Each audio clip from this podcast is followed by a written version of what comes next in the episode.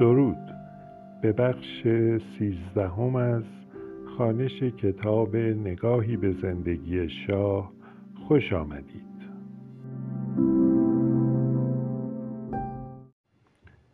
به بخش چهارم از کتاب نگاهی به زندگی شاه رسیدیم. نام این بخش هست تعلیفات خوش دوران جوانی. زندگی را می توان تراژیک دانست که خوشترین ایامش روزهای مهاجرتند در سپتامبر سال 1931 یا شهریور 1310 شمسی ولیعهد ایران محمد رضای پهلوی برای ادامه تحصیل به اروپا فرستاده شد و در آن زمان حدوداً دوازده ساله بود. از دهه های پایانی صده نوزدهم گسیل فرزندان برای تحصیل به اروپا یکی از علائم تشخص و تجدد خانواده های ثروتمند ایران بود یاد گرفتن زبان خارجی یکی دیگر از علائم مکنت مالی و نواندیشی فرهنگی به حساب می آمد. کار به جایی رسید که گاه برای برخی خانواده ها تسلط فرزندانشان به یکی از زبانهای فرنگی مهمتر از سواد فارسی آنها بود گرچه رضاشاه خود هرگز به این دام نیفتاد ولی در مراودات با نخبگان سیاسی ایران که اکثر آنها زبانی اروپایی می‌دانستند و گاه حتی سفری هم به آن دیار کرده بودند نوعی کمبود احساس می کرد. یک بار یکی از مقامات سفارت انگلیس به زبانی پرتحقیر از جهالت متعالی رضاشاه نسبت به فرهنگ های خارجی یاد کرده بود می گفت او به جز چند کلمه روسی هیچ زبان خارجی دیگری نمی‌داند. در هر حال رضا شاه مصمم بود که ولیعهدش کم و کسری در زمینه شناخت و تسلط بر یکی از زبانهای فرنگی و به طور مشخص فرانسه احساس نکند. می توان حد زد که گسیل شدن به اروپا محمد رضای نوجوان را از لحاظ ذهنی و عاطفی در موقعیت دشواری میگذاشت. از سوی می‌دانیم که تشنه مهر و توجه پدرش بود. ولی در عین حال از سلوک نظامی پدر و انضباط آن هم می حراسید.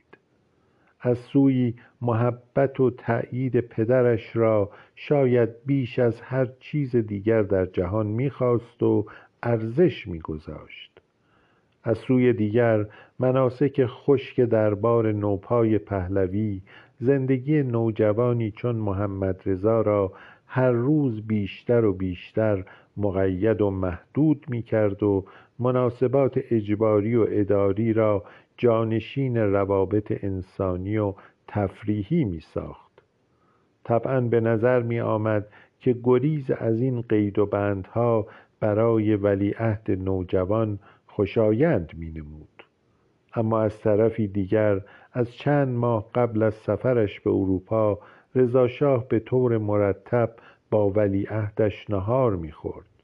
معتقد بود این دیدارها بخشی از تدارکات فکری و سیاسی لازم برای سلطنت او هستند. می‌خواست پیچیدگی های بافت قدرت و سیاست در ایران را برای فرزندش که در مقام شاه با آنها در آینده رو در رو خواهد شد شرح و توضیح دهد. ولی به گفته ولیعهد در نظر او این نهارها بیش از هر چیز فرصت صرف اوقاتی بیشتر با پدرش بود. البته برای رضا شاه هم ظاهرا تصمیم گیری در مورد فرستادن فرزندش به اروپا آسان نبود. زمانی به یکی از معتمدان خود گفته بود گرچه فرستادن فرزندش به خارج برایش سخت دردآور است اما در عین حال می‌داند که باید بیش از هر چیز به فکر مملکت بود. ایران محتاج حکامی تحصیل کرده و روشنبین است. ما که نسل پیر و بیسوادیم و باید از کار کنار برویم. تصمیم فرستادن ولیعهد به اروپا از منظری دیگر نیز قابل تحمل است. به گمانم شکی نیست که رضا شاه در مورد مسئله زن نگاهی روشنتر از سلاطین قاجار داشت. طرفدار شرکت و حضور آزاد زنان در عرصه های اجتماعی بود و گامهایی مهم هم در این راه برداشت. اما حتی او هم در زمانی که مسئله گسیل فرزندان برای تحصیل به اروپا پیش آمد با رغبتی تمام فرزند پسرش را به این سفر فرستاد. اما اجازه نداد دخترانش برای ادامه تحصیل حتی به همراهی برادران و دیگر مردان مراقب و محافظ راهی اروپا شوند. سرنوشت خواهر دوقلوی شاه اشرف به ویژه در این زمینه گویای ابعاد نابرابری نهادینه شده علیه زنان در آن زمان است. همه شواهد معید این واقعیتند که در زمان رفتن ولیعهد و دیگر برادرانش به اروپا اشرف نشان داده بود که نه تنها به اندازه یکی یک آنان پشتکار و علاقه به ادامه تحصیل دارد بلکه از منظر هوش و ذکاوت هم چیزی از هیچ یک از برادرانش کم ندارد. حتی در آغاز کار برنامه ریزی برای این سفر قرار بود اشرف هم همراه برادرانش به سوئیس برود. ولی در واپسین روزهای قبل از سفر رضا شاه تغییر نظر داد. بران شد که تنها پسرانش را به اروپا گسیل کند. انگار انگار از آن پس نقشی که برای اشرف تعیین شده بود صرفا صرفا همدم و مددکار برادرش محمد رضا بود. تجسم این نقش ثانوی و وابسته را می توان در این واقعیت سراغ کرد که دو سال پس از سفر ولیعهد به اروپا رضا شاه اشرف و مادرش ملکه مادر را برای دیدار محمد رضا به سوئیس فرستاد. نگران بود مبادا ولیعهد دلتنگ شده باشد. وقتی پای اشرف به اروپا رسید سخت از آنچه دیده بود شگفت زده شد. زندگی در سوئیس را بسیار میپسندید و به همین خاطر تلگرافی به رضا شاه فرستاد و از او اجازه خواست که برای ادامه تحصیل در اروپا بماند. رضا شاه این پیشنهاد را نپذیرفت. در جا تلگرافی به دخترش فرستاد و او را از ذکر مجدد این مزخرفات برحذر کرد. می گفت باید دختر هرچه زودتر به ایران بازگردد. دلیلی هم برای این تصمیمش ارائه نکرد. اشرف هم البته چاره جز پیروی از فرمان پدر نداشت. در خاطراتش اشرف به زبانی تلخ می نویسد که صدور حکم بدون ارائه دلیل هم یکی از ویژگی های سلوک پدرش بود. سوئیس را به چند علت برای ادامه تحصیل ولیعهد برگزیدند.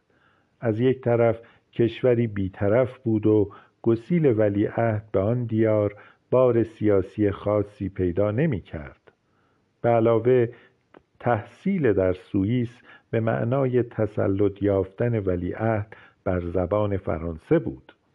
در آن سالها زبان فرانسه کماکان در بسیاری از دربارهای دنیا زبان فرهنگ و نشان تجدد بود. در واقع در سالهای قبل از جنگ جهانی دوم دست کم در میان نخبگان سیاسی ایران فرانسه زبان مشترک متجددان بود. به علاوه در آن سالها تحصیل در مدارس شبانه روزی سوئیس نه تنها نزد اشراف و نخبگان ایران بلکه در اکثر کشورهای اروپا و خاورمیانه و حتی آمریکا از علائم و نشانه های برتری و برجستگی بود. این گمان سخت رایج بود که در این گونه مدارس دانش آموزان نه تنها تحصیل بلکه با رسم و رسوم و سلوک اشرافی هم آشنایی پیدا می کنند در این حال با فرزندان خانواده های پرنفوذ جهان آشنا و همدم می شدند بالاخره اینکه به گمان شاه سوئیس از این مزیت مضاعف برخوردار بود که آب و هوایی سخت مطلوب داشت. بدین سان در پنجم سپتامبر سال 1931 ولیعهد همراه رضاشاه و گروه کوچکی از همراهان تهران را به قصد شمال ایران و دریای خزر ترک گفتند. در آن سالها هنوز پرواز مستقیمی میان تهران و شهرهای اروپایی وجود نداشت. مسافران ناچار بودند یکی از چند راه گوناگون را برگزینند. گاه می توانستند به شوروی سفر کنند و از آنجا به اروپا بروند. برخی دیگر به لبنان می رفتند و از آنجا راه دریای مدیترانه را برای رسیدن به مقصد انتخاب می کردند. آنچه امروز با پرواز مستقیم سفری چند ساعته بیش نیست در سال 1931 یا 1310 شمسی حتی برای شاهزادگان ایران هم سفری حداقل هفت روزه بود. در هفتم سپتامبر پونزدهم شهریور ولیعهد به کنار دریای خزر رسید و پس از وداع با پدر که اشک در چشمانش حلقه زده بود بر کشتی ویژه‌ای که برای سفر او و همراهانش در نظر گرفته شده بود ایران را به قصد سوئیس و به نیت ادامه تحصیل ترک کرد. رئیس هیئتی که همراهی ولیعهد جوان را به عهده داشت تیمورتاش بود که در آن زمان رئیس پرقدرت دربار بود. در کنار علی اکبر داور تیمورتاش را یکی از پرنفوذترین شخصیت‌های ایران آن زمان می‌دانستند. قد و قامتی بلند داشت و همیشه لباسهایی خوشدوخت بر تن می‌کرد. وظیفهش انگار فقط این بود که ولیعهد را به اروپا برساند و در مدرسه و منزل تازهش مستقر کند و آنگاه به ایران بازگردد. معدب نفیسی عضو دیگر هیئت التزامی بود. هم نقش طبیب ویژه را به عهده داشت و هم سرپرستی ولیعهد در دوران اقامتش. همچنین مستشارالملک معلم فارسی ولیعهد بود. رضا از آغاز ولیعهدی پسرش به مسئله تسلط او به زبان فارسی و توانش در نگارش و حتی چند و چون خط او علاقه ویژه داشت. انگار به غریزه دریافته بود که برای حدود هزار سال زبان فارسی به سنگر مقاومت هویت ایرانی بدل شده است. گویی می‌دانست که رواج زبانی ملی یکی از مهمترین جلوه های آغاز تجدد در غرب بود. محقق پرآوازه غربی بندیک اندرسن ملتهای برخواسته از, از تجربه تجدد غربی را اقوامی خیالی می‌خواند. به خاطر همین توجه ویژه رضاشاه به زبان پارسی ولیعهد در تمام دوران اقامتش در سوئیس موظف بود هفته دست کم یک نامه به فارسی برای پدرش بنویسد. شاه در خاطراتش به این نکته به لحنی بیش و کم انتقادی اشاره می کند می‌گوید هر هفته میباید یک نامه به شکل انشا نسخه از درس دیکته فارسی و نسخه از تمرین خط فارسی را برای پدر تاجدارش می نوشت و می فرستاد. در این حال می‌دانیم که رضا شاه نه تنها با شوق تمام تمام نامه های ولیعهد را, ولیعهد را بلکه گاه از فضلا و اساتید زبان فارسی در تهران از چند و چون خط و انشای ولیعهد نظر می‌خواست. به علاوه پیوسته از سرپرست و معلم ولیعهد هم کیفیت کوشش های او را جویا می‌شد. محمد رضای جوان طبعا اوامر پدرش را در این زمینه اطاعت می کرد ولی در خاطراتش شکی باقی نمی‌گذارد که اغلب نگارش این انشاها و تدوین و تمرینات خط را به اکراه انجام می‌داده است. در اذهان ایرانیان و در اقوال بیش و کم همه کسانی که در مورد زندگی شاه کتابی نوشته اند این گمان رایج است که شاه در سوئیس به مدرسه با نام لاروزه رفت. شاگردی خوب اما ورزشکاری بهتر بود. بعد از اتمام تحصیلاتش به ایران بازگشت. تحصیلاتش در اروپا بر این روایت تأثیری ماندگار در سلوکش گذاشت و برخی ارزشهای لیبرالی تجددخواهی را ملکه ذهنش ساخت. شاید اولین منادی این روایت سفارت انگلیس در سوئیس بود که کنسولش در برن از بد ورود ولیعهد به سوئیس چند و چون کار و تحصیلش را دنبال می کرد. وقتی این کنسول گزارش مفصلی از وضعیت ولیعهد در مدرسه تدارک کرد و به وزارت امور خارجه انگلستان فرستاد مقامی که در وزارت گزارش را خوانده بود در حاشیه چنین نوشت گزارشی سخت امیدوار کننده است. شاید چون ولیعهد را در سن به اندازه کافی پایین به اروپا فرستادند. او به راستی نگرشی اروپایی پیدا کرده است. ناگفته پیداست که نه تنها در این گزارش بلکه بسیاری دیگر از گزارش ها و مراسلات دیپلمات های انگلیسی نگرش اروپایی فی نفسه برتر از نگاه و طبع ایرانی بود اغلب دومی را سخت می نکوهیدند و اولی را نشانه تمدن و تجدد می دانستند. اما واقعیت این است که تجربه تحصیلی ولیعهد در سوئیس نه تنها به مدرسه لاروزه محدود نبود بلکه از جهاتی متعدد با روایات رایج تفاوت داشت. او در 17 اکتبر 1931 24 مهر 1310 پس از سفری دور و دراز بالاخره با همراهانش به شهر لوزان در سوئیس رسید.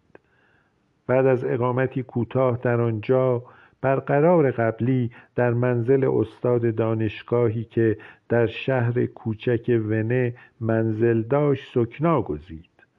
نام استاد آندر مرسیه بود. او برای پذیرایی از ولیعهد و در تدارک آمدنش تغییرات مفصلی در منزل خود داده بود و در واقع فضای مسکونیش را گسترده تر کرده بود. بلافاصله بعد از مستقر شدن در منزل خانواده مرسیه ولیعهد تحصیلات خود را در مدرسه‌ای به نام اکل نوول در شهر شانی آغاز کرد. اکل نوول مدرسه خصوصی کوچکی بود که فرزندان صاحب ثروت و قدرت را به شاگردی میپذیرفت. چند و چون تجربه تحصیلی شاه در این مدرسه را محل اختلاف می‌توان دانست. در روایت خود شاه او صرفا برای بهبود آشناییش با زبان فرانسه به این مدرسه رفت و بلافاصله پس از اتمام دوران تدارکاتیش آنجا را به قصد لاروزه ترک گفت. اما گزارشی که در همان زمان از طرف سفارت انگلیس در ایران تدوین شده بود روایتی متفاوت دارد. بنابراین گزارش ولیعهد تا کنون در سوئیس به دو مدرسه رفته است. پس از چندی عذرش را از مدرسه اول خواستند. می‌گویند در حین بازی فوتبال او مرتکب خطایی وحشتناک شد و یکی از بچه های دیگر را به بیمارستان فرستاد و مسئولان مدرسه در نتیجه عذرش را خواستند. می‌گویند سلوکش در مدرسه آنقدر متکبرانه بود که بچه های دیگر علیهش تبانی کردند و مدیر مدرسه چاره جز تقاضای خروج او از مدرسه نداشت. فردوست نیز در خاطراتش چیزی به همین مضمون روایت می‌گوید. در روایت او ولیعهد در مدرسه دایم با دانش آموزان دیگر دعوا می کرد و یک بار با جوانی مصری برخورد تندی پیدا کرد و در نتیجه کار آن جوان به بیمارستان کشید. مدیر مدرسه هم به ناچار عذر محمد رضای سرکش را خواست. گرچه تعیین صحت و سقم این دو روایت ناممکن به نظر می آید اما در یک نکته شکی نمی توان داشت. حدود یک سال پس از ورودش به سوئیس ولیعهد مدرسه خود را عوض کرد و به لاروزه منتقل شد.